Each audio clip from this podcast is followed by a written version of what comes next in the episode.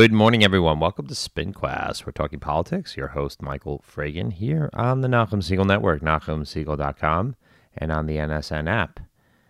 And it is 40 days. That's four zero days until Election Day on November 3rd. Uh, that's uh, five weeks and uh, five days. And uh, it could not get more interesting politically. Just when we thought that we had seen everything, just when we thought that things were kind of locked in, that we were in cruise control, that the country is sufficiently polarized, that everybody had gone to their bunkers and we were going to fight it over over the last few bits of undecided voters that are out there and kind of the die is cast. Biden in the lead. Democrats going to poised to hold the House, potentially take the Senate. And we have not the October surprise, but the September surprise. Uh, particularly for those of us uh, who were in the news cocoon, if you will, of Rosh Hashanah, and the fact that we were uh, blissfully unaware of the tumult and torment going on in the political world with the death of Judge Justice Ruth Bader Ginsburg, uh, an extraordinarily extraordinary justice, an extraordinary life.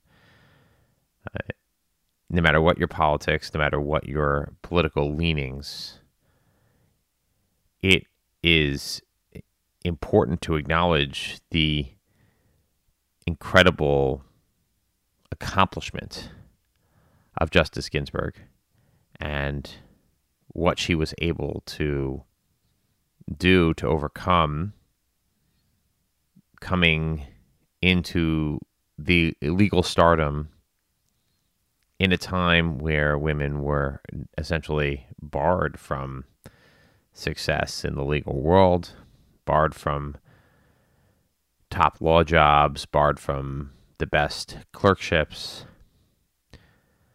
It is said that Judge Felix Frankfurter, famous Felix Frankfurter, uh, rejected her for a Supreme Court uh, court clerkship in his chambers because he just said it would be untenable. I don't know if that's the exact word to have a woman working as a clerk.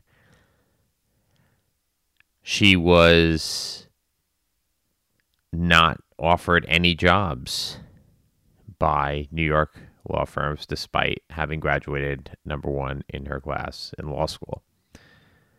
And she took that in stride and uh, accomplished a tremendous amount with regard to apparently, uh, well, she argued six cases before the Supreme Court as a lawyer and won five of them incredible record, incredible record on the on the court. One that her colleagues acknowledged. She had an incredible friendship with Antonin Scalia. Uh, widely reported, widely photographed, widely videoed. But it shows a, a kind of a different time where people could disagree without being disagreeable, and certainly that collegiality uh, hopefully is not lost in the Supreme Court, which seems to be the one institution in American life right now that seems to be of the of three branches that seems to be uh, able to withstand the partisan onslaught. But that might not actually happen given the circumstances of the replacement and the politics around that. And um, we will get to that in a second because it's the politics themselves are absolutely extraordinary. I do want to comment first and foremost on the milestone that has been passed of 200,000 Americans who have perished from the coronavirus. We don't actually know exactly what the numbers are because there's always discrepancies about who died from COVID and who didn't. But the one thing I could say, and I, I'm I'm willing to trust statistics because if you don't go along with the statistics, um, I'm essentially just making up your own facts. I'm just saying, you know, who died from corona as opposed to other pre-existing conditions and vice versa. But having been through COVID nineteen myself, having seen others as a EMT, and they say the it is a devastating virus, and it is a it is a horrible thing to have to go through. And for those who get sick and progresses um, because of their conditions, no question in my mind that they suffer tremendously because of corona and whatever conditions they have is, are incredibly exacerbated. But I'm not here to give a scientific discussion about that. I was just saying we definitely have passed 200,000 deaths, which is just a mind boggling number. It's a mind boggling number. 200,000 Americans have died from the coronavirus, and this is inside essentially of six months. Wow. Wow. And the unfortunate thing right now is that we have so much in the way of politics that have infected, I'm going to use that word because I, I think that's important, have infected the science. And everything has become this tug of war between people who depending on your political proclivities. Wear a mask, don't wear a mask, shut down, don't shut down, have school, don't have school. This was successful, this wasn't successful. And we saw it hearings yesterday in the Senate, where the Senate uh, Health Committee I think it was or labor HHS, whatever that, uh, however they call it, had the head of the CDC, Dr. Robert Redfield, Stephen Hahn, the head of the FDA, Anthony Fauci, and head of infectious disease, and they're sparring with the senators over basic questions.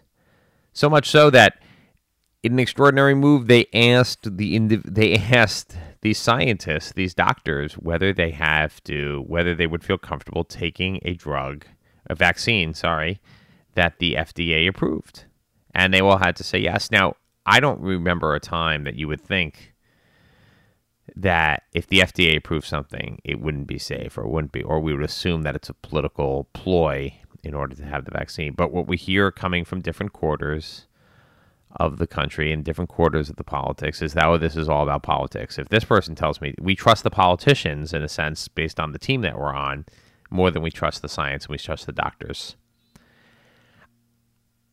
I will say this if I'm sick or if a family member is sick and they have a disease or they have whatever it is, I don't consult Facebook and get a bunch of opinions from different people as to what they think I should do and what this person did. I don't read like product reviews and try and figure out if this person is trustworthy. I go to a doctor. Now, presumably, I've done some research on the doctor, and I hope that that doctor is good, and I hope they know what they're talking about. And I have a little bit of experience in the medical field, but not a tremendous amount. But it's the the tearing down of expertise the dismissing of expertise, the just wholesale, just they don't know what they're talking about, but these people who agree with me politically, they probably know what they want to talk about better. I mean, let's just be clear here. There is no, I mean, yes, wearing a mask can make people uncomfortable. Yes, it can, for a long period of time, it can make people claustrophobic, but there is no question whatsoever. And nobody, there's no study whatsoever that has debunked this that wearing a mask is anything but safer when it comes to an airborne disease. Now, what kind of mask? What kind of mask are you doing? Inflow, outflow. Okay, we can argue about that. But not wearing a mask is dangerous if you are afraid of getting coronavirus, and everybody should be afraid of that. The other thing, is, of course, is that as the president said, well, young people don't get it. It's not doesn't go through. Well, young people do get it, and some young people do get sick because some of them do have pre-existing conditions, and it does exist out there. And I'm not saying the president doesn't want to make a certain political reality and make it so, but at the same time, when you make these wholesale pronouncements about things that are contrary to what science says uh, and what the data is telling us, and we have data, we have six months of data so far, and we've learned a lot, and we continue to learn a lot. That's why it's called the novel coronavirus. We learn as we go, and yes, a lot of things that were said initially turned out not to be correct, and we pivot in order to do that. But we don't say, "Oh, it was perfect beforehand, and it's perfect now, and everything." we've done has been perfect because it's impossible to get everything right 100%.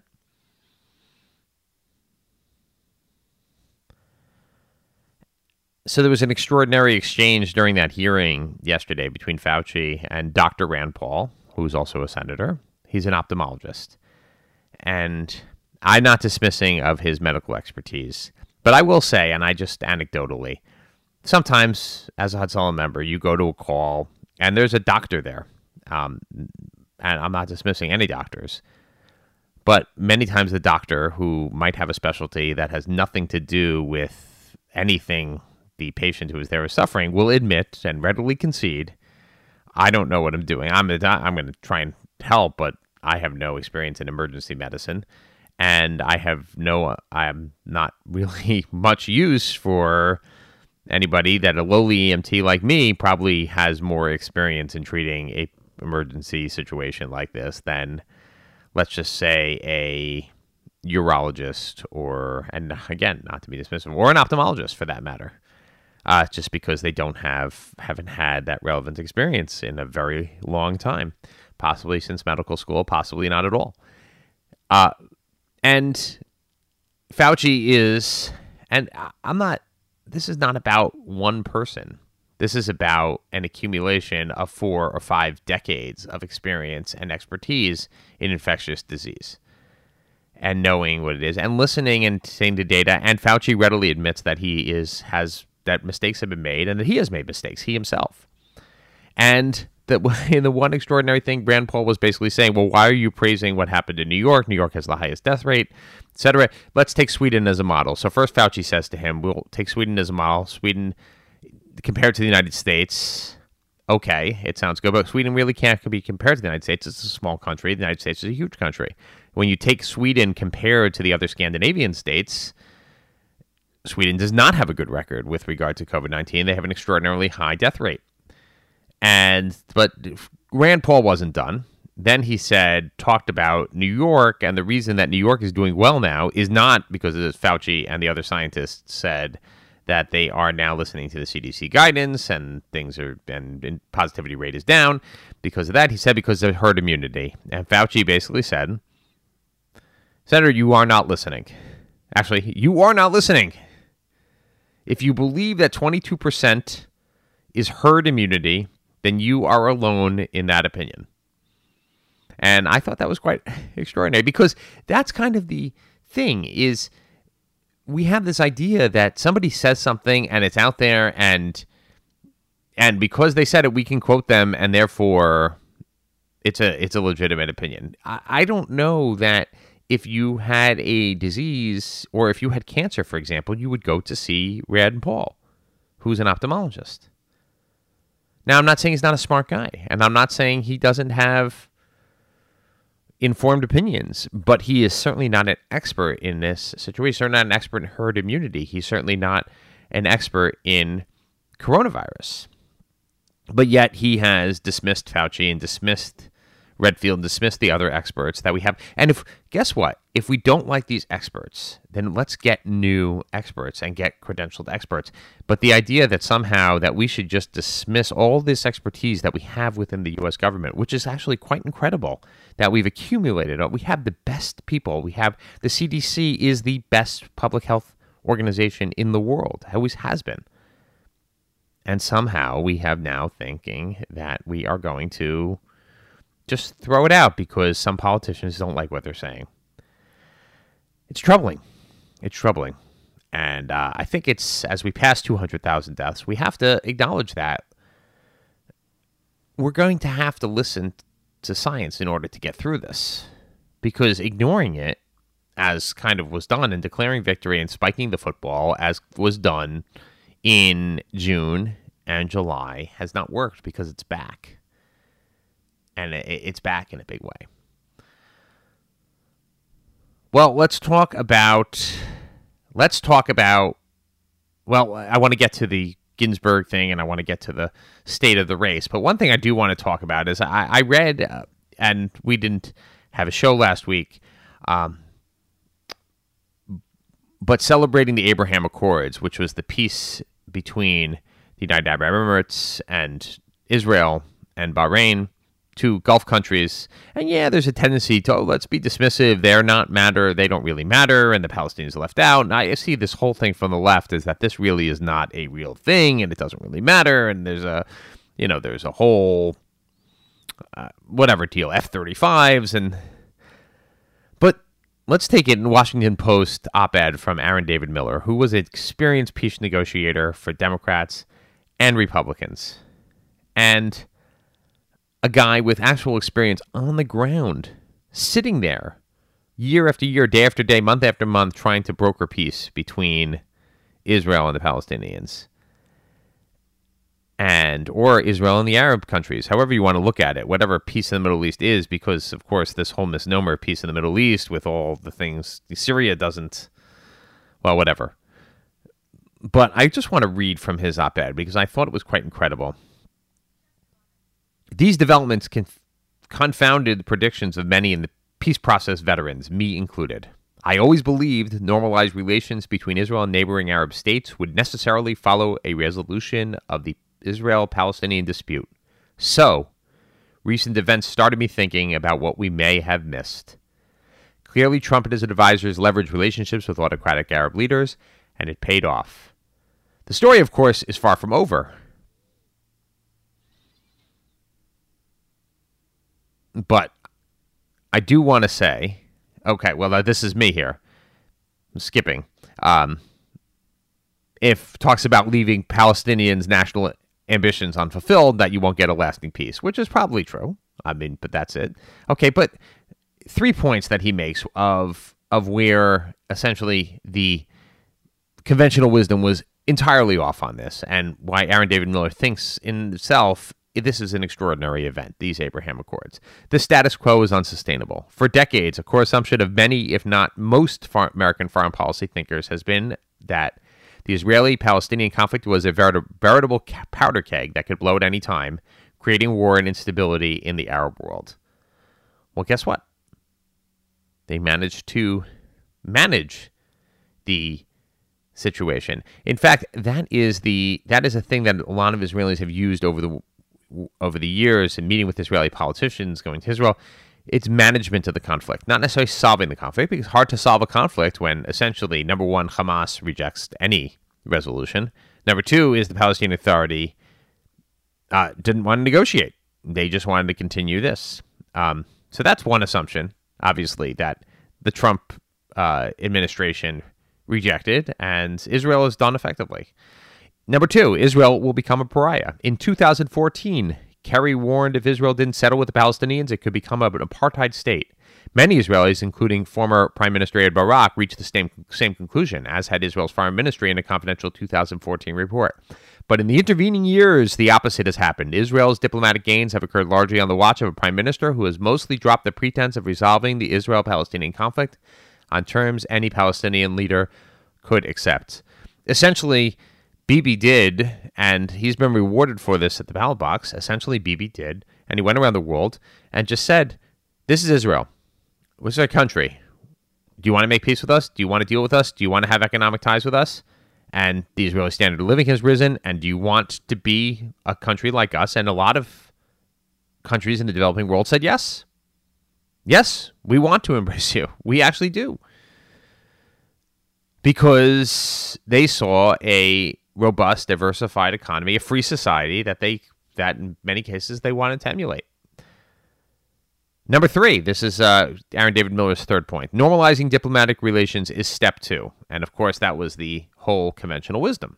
Perhaps nowhere have veteran analysts and diplomats been more off the mark than in their predictions that Arab states would not normalize relations with Israel until there had been major progress on the Palestinian issue, even though key Persian Gulf nations such as the UAE and Saudi Arabia were dealing quietly with Israel.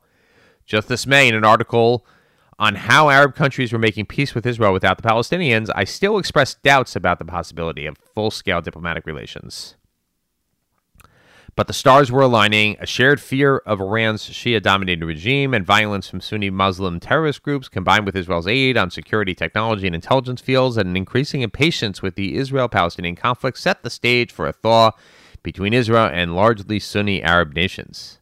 With the advent of the Trump administration, with its pro Israel and anti Iran policies, its autocrat friendly outreach, and its willingness to sell the smaller Gulf monarchies advanced weapons, added an incentive to move closer to the Israelis.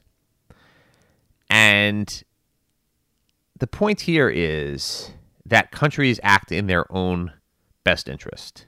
The United States acts in its own best interest. Israel acts in its own best interest. The Gulf states are operating in their own best interest. I'm sure our Arab states are going to follow in operating in their own best interest. I think that many Arab leaders have seen that they don't want their role in the world held hostage to a criminal, corrupt Palestinian Authority that has proven itself entirely incapable of negotiating any end to this conflict. I shouldn't say inca- just incapable, just entirely unwilling. And an uncompromising terrorist organization in Hamas that rules Gaza. And why would you leave yourself cut off from from taking advantage of a a strategic partner and a neighbor because of that. Yes, the historical animosities. Yes, the religious conflict. Yes, yes, I agree with all that. And we all thought it was be interminable, and maybe it is. And I don't think that we can leave the Palestinian issue uh, entirely unresolved forever. However, normalization is possible and it can happen and it can be good and it seems like it's working at least for now so let's see and this should be celebrated not condemned by you see this rush on the left and even amongst democrats to say oh it's a sham deal it's bribery it's this that again countries act in their own best self-interest it's just read political science. It's it's one on one. They want to achieve certain aims. And for whatever reasons, and the reasons are are their own, and we can all speculate as to what they are and assume as to what they are. The UAE made a strategic decision that they are going to normalize their ties with Israel. And Let's see what happens. But for Aaron David Miller to acknowledge, I think that is significant. And these assumptions that everybody had that nothing was possible until everything got settled. Well, it just shows how how wrong sometimes the assumptions can be.